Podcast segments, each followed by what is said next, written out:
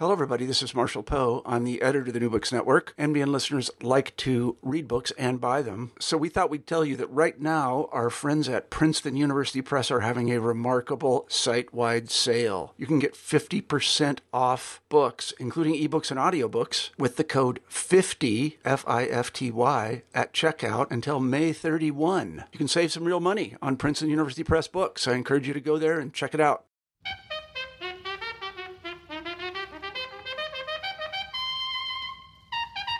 Forests, marshes, savanna grasslands, and creeks, estuaries, lagoons, sandbars, and tidal islands were important physical features of the lower Gambia River Basin's landscape.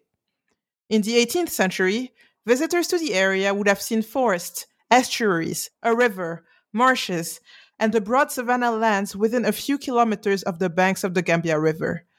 The region had unique ecological, social, economic and political characteristics that for centuries shaped the lives of the people who lived there.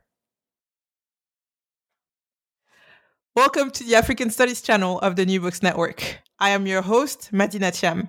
In today's episode, we are going to discuss land, we are going to discuss Mandinka political elites, forest-dwelling spirits, jihad, and peanuts production, with our guest, Dr. Hassan Sarr. Dr. Sarr is an associate professor of history at Ohio University, and you just heard an excerpt from his book, Islam, Power, and Dependency in the Gambia River Basin, The Politics of Land Control, 1790 to 1940, which was published with the University of Rochester Press in 2016. Welcome to the show, Dr. Sarr. Thank you very, very much for joining us today. Thank you, Madina, for having me. It's a pleasure to talk to you about my work. So, can you begin by introducing yourself and telling us more about your background, about your training, and how you came to develop this specific project? Sure. Like you mentioned, I am an associate professor of history at Ohio University. I came to this university in fall of 2013. Prior to that, I taught at the College of Charleston in South Carolina. After receiving my PhD at Michigan State University, under the supervision of Walter Houghton and David Robinson.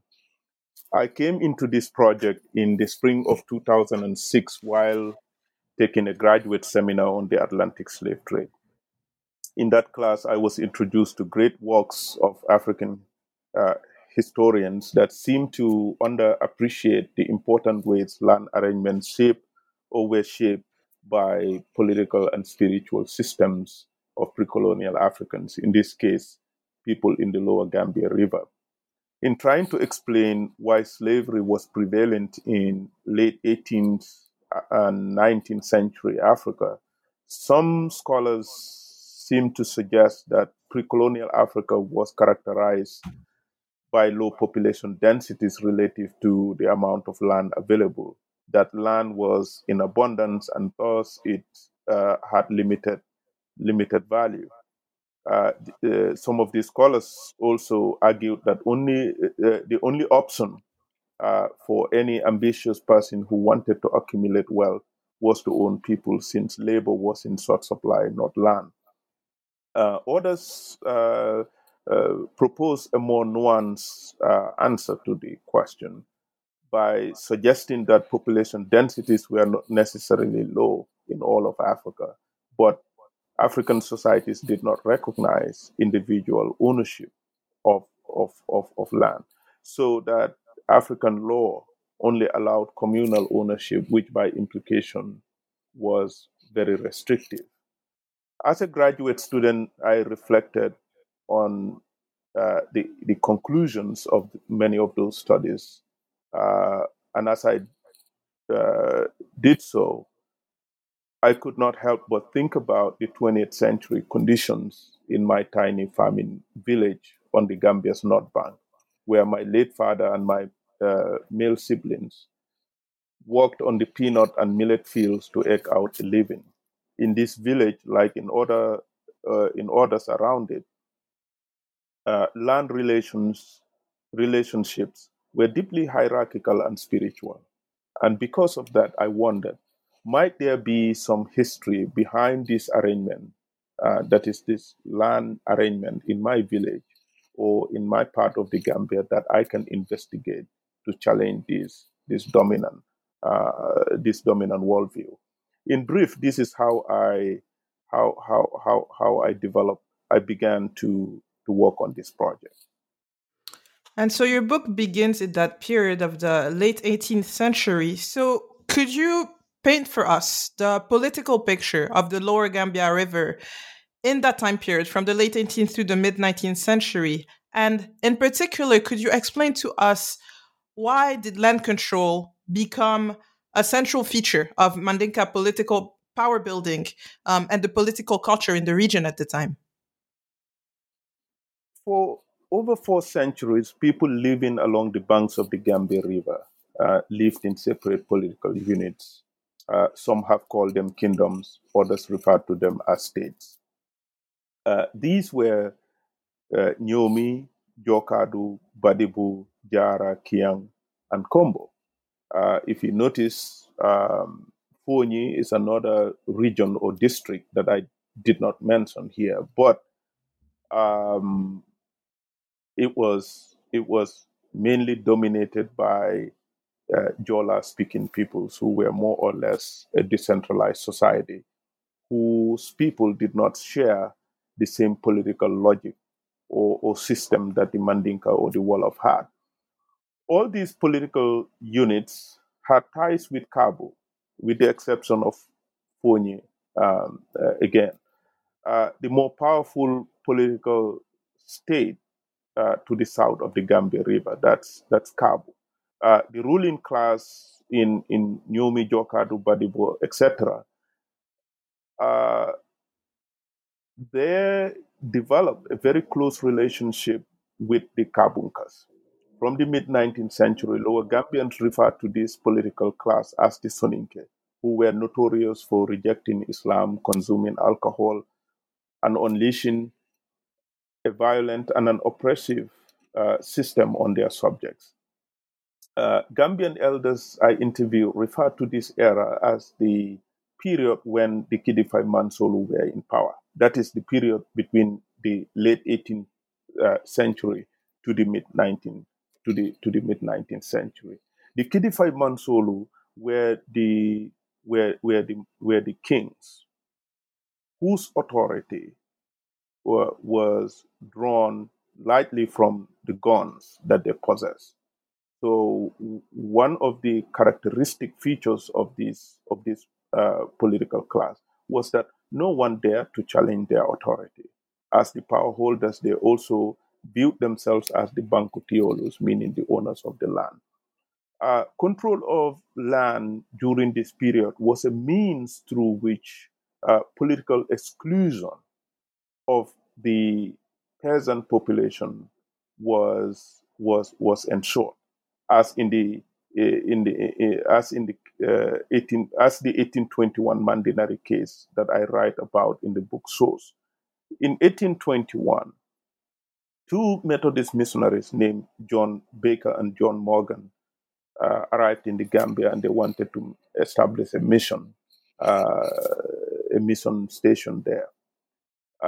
So they visited the state of Kombo and had an audience with the Mansa of Kombo, who was then based in one of the royal towns called Yundum, the royal towns of Kombo. The Mansa was then based there, and they explained themselves that they needed land and so on and so forth. And the Mansa told them, "Okay, you go with my servant here and look around my state. Anywhere that you see a land that you really wanted, come back and let me know." So they went to a town called Mandinari on the mouth of the Gambia River, and saw a site that they were interested in, and they went back and told the king, who then gave them the permission to go and settle on that land. But in the process of starting the construction, the Mandinari elders drove them away. Even though the missionaries explained that it was the king who gave them permission to settle there, the community still refused. So when the king got the news that the elders of Mandinari has chased away the missionaries. He himself went there and had an audience with the elders, and the elders still rejected his instructions. So he threatened them. But the argument that the elders put forward was instructive, because they said that the land was theirs, and by virtue of their birthrights, nobody can alienate the land without their permission. The king countered that argument, saying that as the owner of the land, as the king, he had the power to do whatever he wanted. And this was the threat that he gave to the elders of Mandinari. If anyone challenged his authority, he said he would tie ropes around their necks, basically to strangulate them. And as soon as he delivered his threat, the elders surrendered and allowed the missionary to establish their mission. So for me, I gave a number of different cases in which the political class exercised power over the administration of land, and they benefited from such power because of the kinds of political power that they wielded. So I talk about those kinds of cases in the first part of the book. So land management was a central feature or a key feature of political power, but as you argue in the book also, humans' interactions with spirits and with the realm of non-human being, with the non-human world, also heavily influenced land use and influenced the ecology in the Lower Gambia River Basin. How so? Yes, Lower Gambians believed that land was divided into two spaces. One, land for human habitation and use, and two, lands dwelled by spirits. Unless if one was a hunter, blacksmith, or a Muslim cleric, people generally avoided trespassing on these lands. In people's understanding, these lands were not vacant, as many historians suggest. The fact that people did not settle on certain lands or cultivate certain lands doesn't mean that there was free land available everywhere. In the Gambia region, the view that spirits could occupy this land, spirits such as Kondorong, which I write about. These were the dwarf creatures that look like human beings, but they're very, very, very soft and often with maybe irregular heads. Then you have the jinns, and then the Ninki Nankas, the Ninki Nanka being the dragon, the word for dragon. They live in these spaces, and people believe that they could ruin the lives of anyone who trespass on these spaces.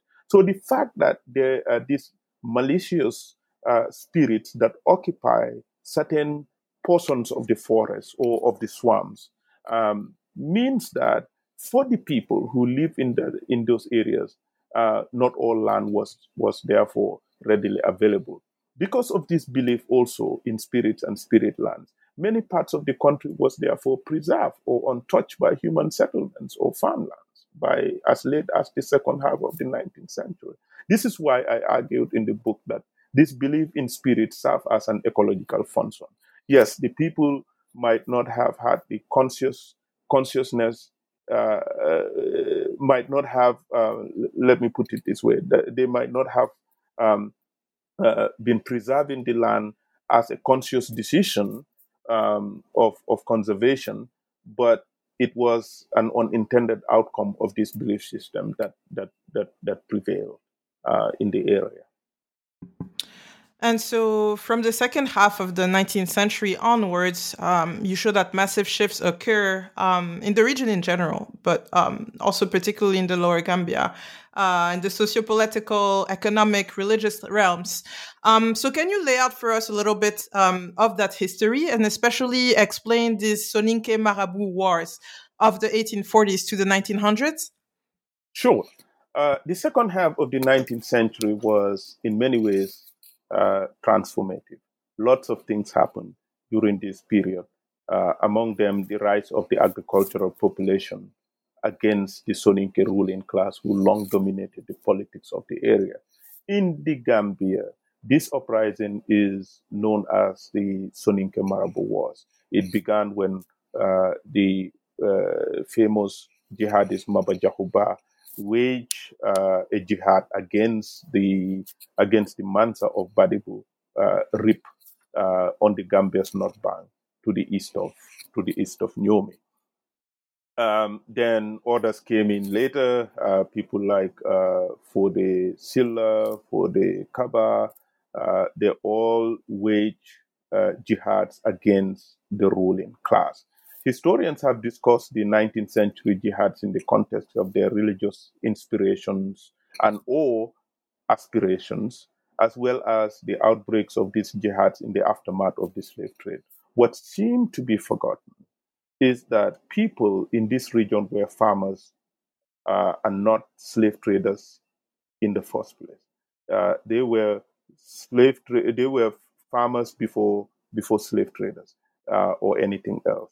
They were people who wanted to end the oppressiveness of the political system, end their exclusion from the political institution, and reorganize land relations. So my focus on the Soninke Marabout War was to help demonstrate how the Mandinka political aristocracy was brought down, was brought to its knees. That was one first important change that occurred from the mid-19th century onwards. But these transformations can't be understood in isolation from the other developments that were also equally important. So I talk about that in the second half of the book.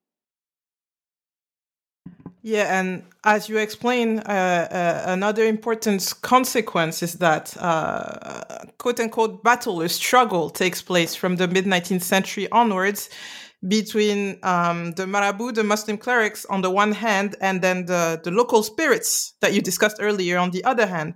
And this battle takes place over the issue of being able to clear land, and land will then be used for peanut production. So can you tell us a little bit about these processes, like how these shifts occur in that time period? Absolutely. What you are referring to happened in the second half of the 19th century as well. This period saw the influx of people that either identified or were regarded as Muslim clerics, people who claimed to have special powers that enabled them to conquer or convert spirits into Islam. Many of the jinns or the Kondorong or the Ninki Nankas were non-Muslims. At least that's how they were described.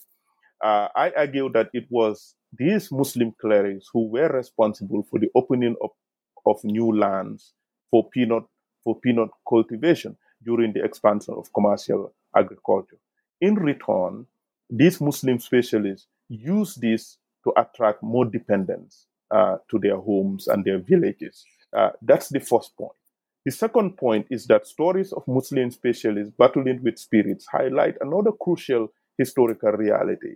That is, in the Gambia region, warfare was not simply a military reality. That is a kind of physical confrontation.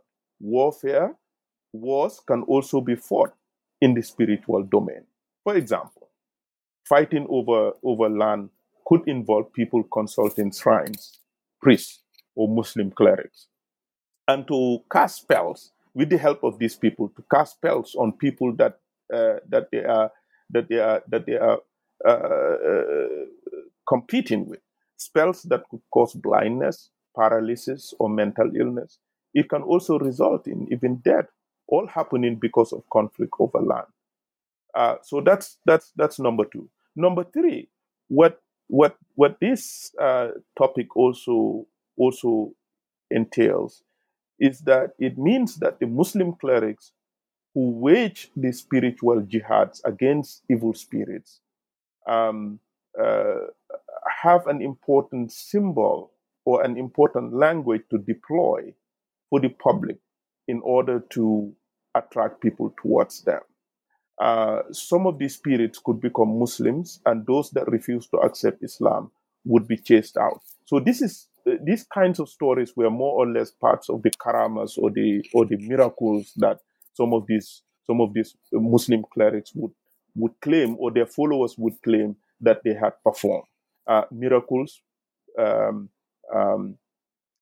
an important function. They were for the audience, for people to be convinced that, well, such and such Marabu or Muslim clerics is a powerful individual. So why not get close to this person for your own solutions, to find solutions to your own problems. So driving away spirits from the land or rendering them harmless resulted in two things, I argue. One, the massive clearing of lands for farming and for human settlement. Many villages along the banks of the Gambia River appeared from the mid-19th century going into the 20th century. In other words, many new villages and forests were cleared and established during this period. The second outcome that I also discuss is that the ability for Marabous to attract more followers, like I said earlier, depended on the power of these kinds of stories. From then on, Marabous will replace the political class as the landowners. Now they will be the ones who will now be distributing land, or whose permission strangers or newcomers would actually seek before they can settle on a particular place. Dr. Sarr, I was actually about to ask you this question a little bit later, but what you're saying is so rich, and the connections you're making between the spiritual realm, the material use of land, the different ways that warfare can be waged. I'm really curious now to ask you now about your research process for the book and how you build this argument. I mean, I suspect you did not arrive to it immediately, so I'm very curious how you did the research for this and how you slowly arrived at these conclusions and these connections that you're making here. That's a very good question. The research process. I started working on this project since I was a doctoral student. Now, what you see in the book is definitely quite different from the way I constructed my doctoral dissertation. So I guess I was lost in my as a doctoral student, but when I started teaching, I had more time and more resources to really do the research and think about this more carefully. And so I spent a lot of time traveling to several villages in the Gambia, interviewing people. Some of the interviews great, some good, some not so helpful. The time I spent in the archives were also very challenging. But I basically had an approach that I was just testing out. I nobody told me you have to do this. I just tried it out. First, I had a number of different anecdotes. For example, the 1821 Mandinari case that I talked about earlier. So I had a case like that. So I read it in a missionary account, and so I wanted to ask the people of Yundum and the people of Mandinari, for example, what they know about the story. The exercise did not really yield any fruitful answers for me in the oral sources. However, I talked about other cases that occurred sometime in the middle in the second half of the 19th century. So, for example, the land conflicts that engulfed the communities of Bambali, Tandaito, and Kumbija on the Gambia's North Bank. These stories I saw in the first traveling commissioner's report on the North Bank, dated 1893. to 1894, wherein when the British colonial government extended, declared a protectorate over the Gambia, the Gambian hinterland, the first traveling commissioner to the North Bank was on a tour to the region. And he visited Bambali, Tandaito, and Kumbija.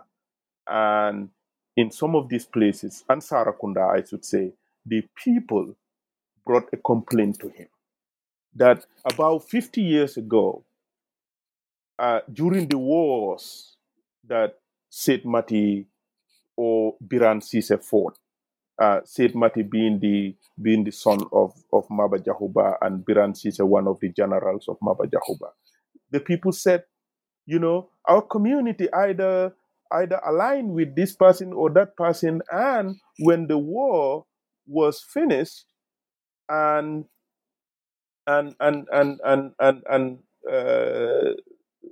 we lost or that person won, our land was taken away and given to this community.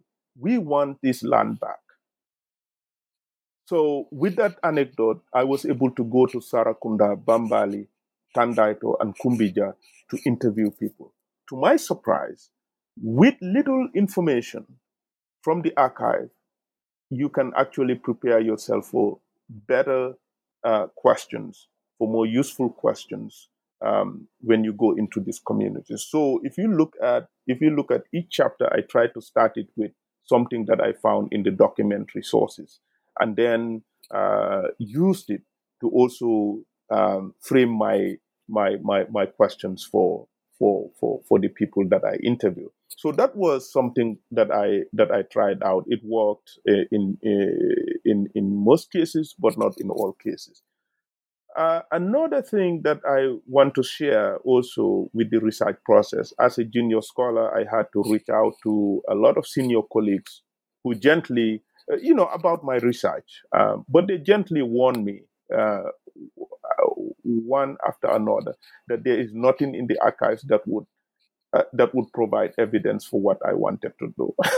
So, now as a faculty member, I am a bit more careful about what to say to graduate students, never to speak in those strong terms that nothing can be found.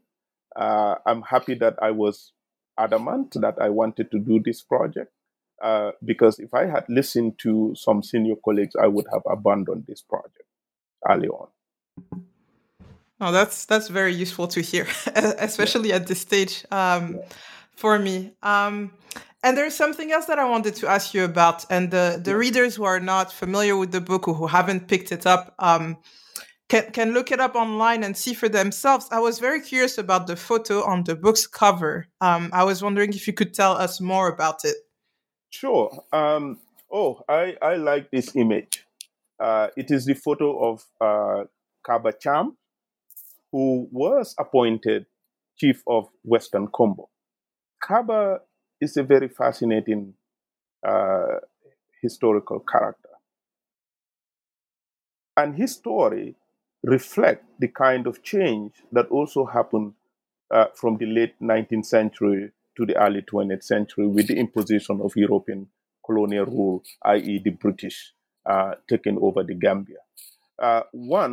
Kaba did not come from the traditional Soninke ruling class. So he was not a Jata or a Bojang, who historically had ruled the Kingdom of Congo for many centuries prior to their removal from power, first by the jihadists Fode Silla, and later by the British who took over this place. So why was Kaba appointed as a chief? What gave him the political legitimacy to be a chief? That I think it's a very, very important thing. But back to the image. The image illustrates a kind of dependency, relationship of dependency that I think the book discusses. First, it shows Kaba being summoned to answer to the district officer, who is a white British guy, his superior. And so Kaba is seated face to face with this white man who is seated in a more elegant chair with his guards.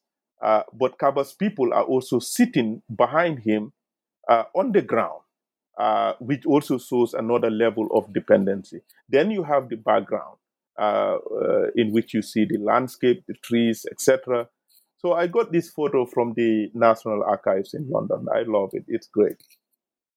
No, it is really a perfect cover for this book because it captures so many of the themes that you then discuss in more details in the book and these processes. And especially the image of the forest and the trees in the background. It's really striking. So I wanted to ask you, I guess, moving a little bit away from specifically this region of the Lower Gambia, what did you wish with this project for African readers at large or readers interested in historical and contemporary Africa in general to take away from this book and from this research?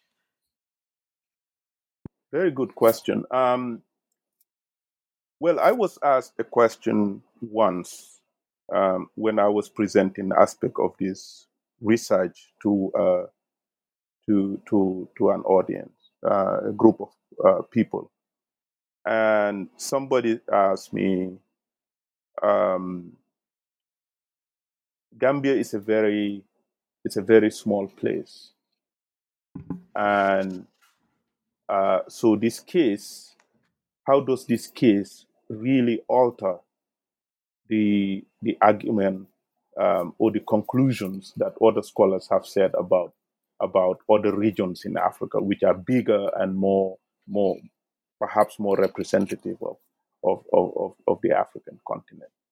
And I said, well, again, we have to go back to what I had hoped to do as a historian, that is to at least try to dialogue with the existing body of scholarship to show that some of these long-held assumptions that for a very long time have been peddled by historians maybe are quite problematic. Maybe it's time for people to begin to revisit some of these ideas. Now, for a very long time, I think when it comes to the idea of spirituality and land and spirits, and historians have abdicated, have abandoned this topic to the anthropologists, and so they haven't really investigated it. And that's not the case for all of Africa, but certainly for West Africa, I felt that there wasn't much attention being paid by historians on this phenomenon. So I wanted to first challenge this scholarship, this body of scholarship, and hopefully use it as a start for another level of conversation that other historians, future historians, can have about various other regions. So that's the first. The other, building on that, I hope that this book highlights land's value for production and sustaining power relationship. That slavery was one level of dependency. It wasn't the only form of dependency. For the Muslim elites of the mid-19th century, there was a more effective way to create dependency aside from slavery. Slavery perhaps required a lot more resources to maintain such an institution. But to have a group of followers and talibans, Muslim students around a marabout, that was another level of dependency that was not as threatening. And so I wanted to talk about those kinds of situations. The other thing that I also did not really want to get into, if you look at the study of pre-colonial Africa, particularly for West Africa, much of the scholarship is centered on the Atlantic trade. And nothing wrong with that. But I wanted to focus on farmers, on peasants, on people who were tied to the land, who were not necessarily commercial agents or were not people who were actively involved in the commercial ventures that ended up in that connected with the Atlantic slave trade. So that's the other thing. Obviously, the challenge was that I could not go as far back into the 18th century, beyond the first decade, the last decade of the 18th century. So I could not really talk about that because of the limited nature of sources. But I gave a lot of examples of ways in which control of land by a group of people shaped relationships of social dependency over time. And at the heart of this book's argument is that, again, colonial rule was not the only influence on change or the changes in African institutions. In the Lower Gambia, forms of land control have been changing since the attack on the ruling class, which began in the mid-19th century. And Islam was a significant force in this overall process. So these are some major themes that I want people to take in. And finally, if I may, I also think that it's important that we try to also write African history with a great deal of attention to African worldviews, African ideas. And we can't do that very well without also respecting oral histories. That I really cannot overemphasize that point. The archives are just as problematic as the oral histories. So the challenge is for us to learn how to also glean from the oral sources meaningful ideas that we can use to communicate the African views as well, which are just as important as the oral, as the written record, which were produced mostly by Europeans. So that's also another important takeaway point that I think I would like readers to know. Mm. No, it's so important, and the book really does that. For me, at least, it was really a model on how to really center these views and take them seriously, these African views, as opposed to just exploiting them in trying to write these histories. So yes, no, it really does that, and it was really useful as a graduate student also reading this as a model on how to do this later on. So Dr. Sarr, I guess just one last question. I was wondering, since the publication of the book came out in 2016. What else have you been working on? What big projects or small projects are in the works right now for you? I was tired when I finished this project, so and I'm lazy. But anyway, since finishing the book in 2016, I've been working on two projects simultaneously, but one has now taken the backseat more than the other one. The first one was the project on the liberated Africans and their descendants who were taken to the Gambia in battles and settled there in Georgetown. So I've been working on that project, but that project would take me more time than the other one. So I focused since about, I would say 2 years ago, I focused most of my attention on this book, on the history of the Tijaniyya movement, the Tijaniyya order in Senegambia. So as you know, there has been a lot of studies on various Marabouts who were Tijaniyas and who were Tijans. But one thing that I seem to see in this scholarship is that much of the Gambia region and south of the Gambia, that is southern Senegal, Casamance, and Guinea-Bissau are basically absent in this literature. So I've been working on an itinerant Muslim clerical family who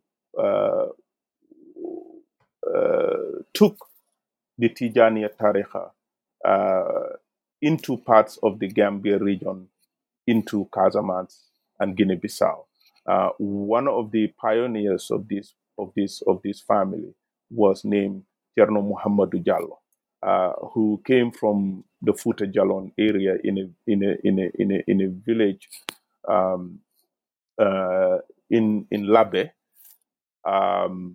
that's called Sare Kali, who then left his homeland in Futa Jalon for Futa Toro, where he spent much of his education before moving to Saint Louis, where he supposedly received the Tijaniyya Tariqa, and then from Shehu Umar Tal, and then he was asked by Al Hajj Umar to move south to the Gambia and into Casamance, into Kolda, and the Firdu country in general. So he had trained a lot of disciples who then disseminated the Tijaniyya Tariqa further into the Firdu country for the most part.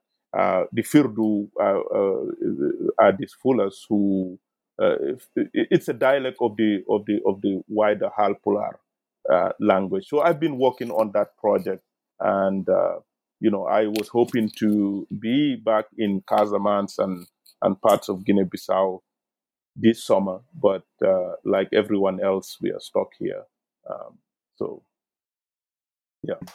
Yeah, we are recording this during the COVID-19 pandemic, and obviously it has changed a lot of a lot of plans and a lot of settings for many people. But we're excited to see where this research will take you, and also impatient to see the results and be able to read about it. It surely sounds fascinating.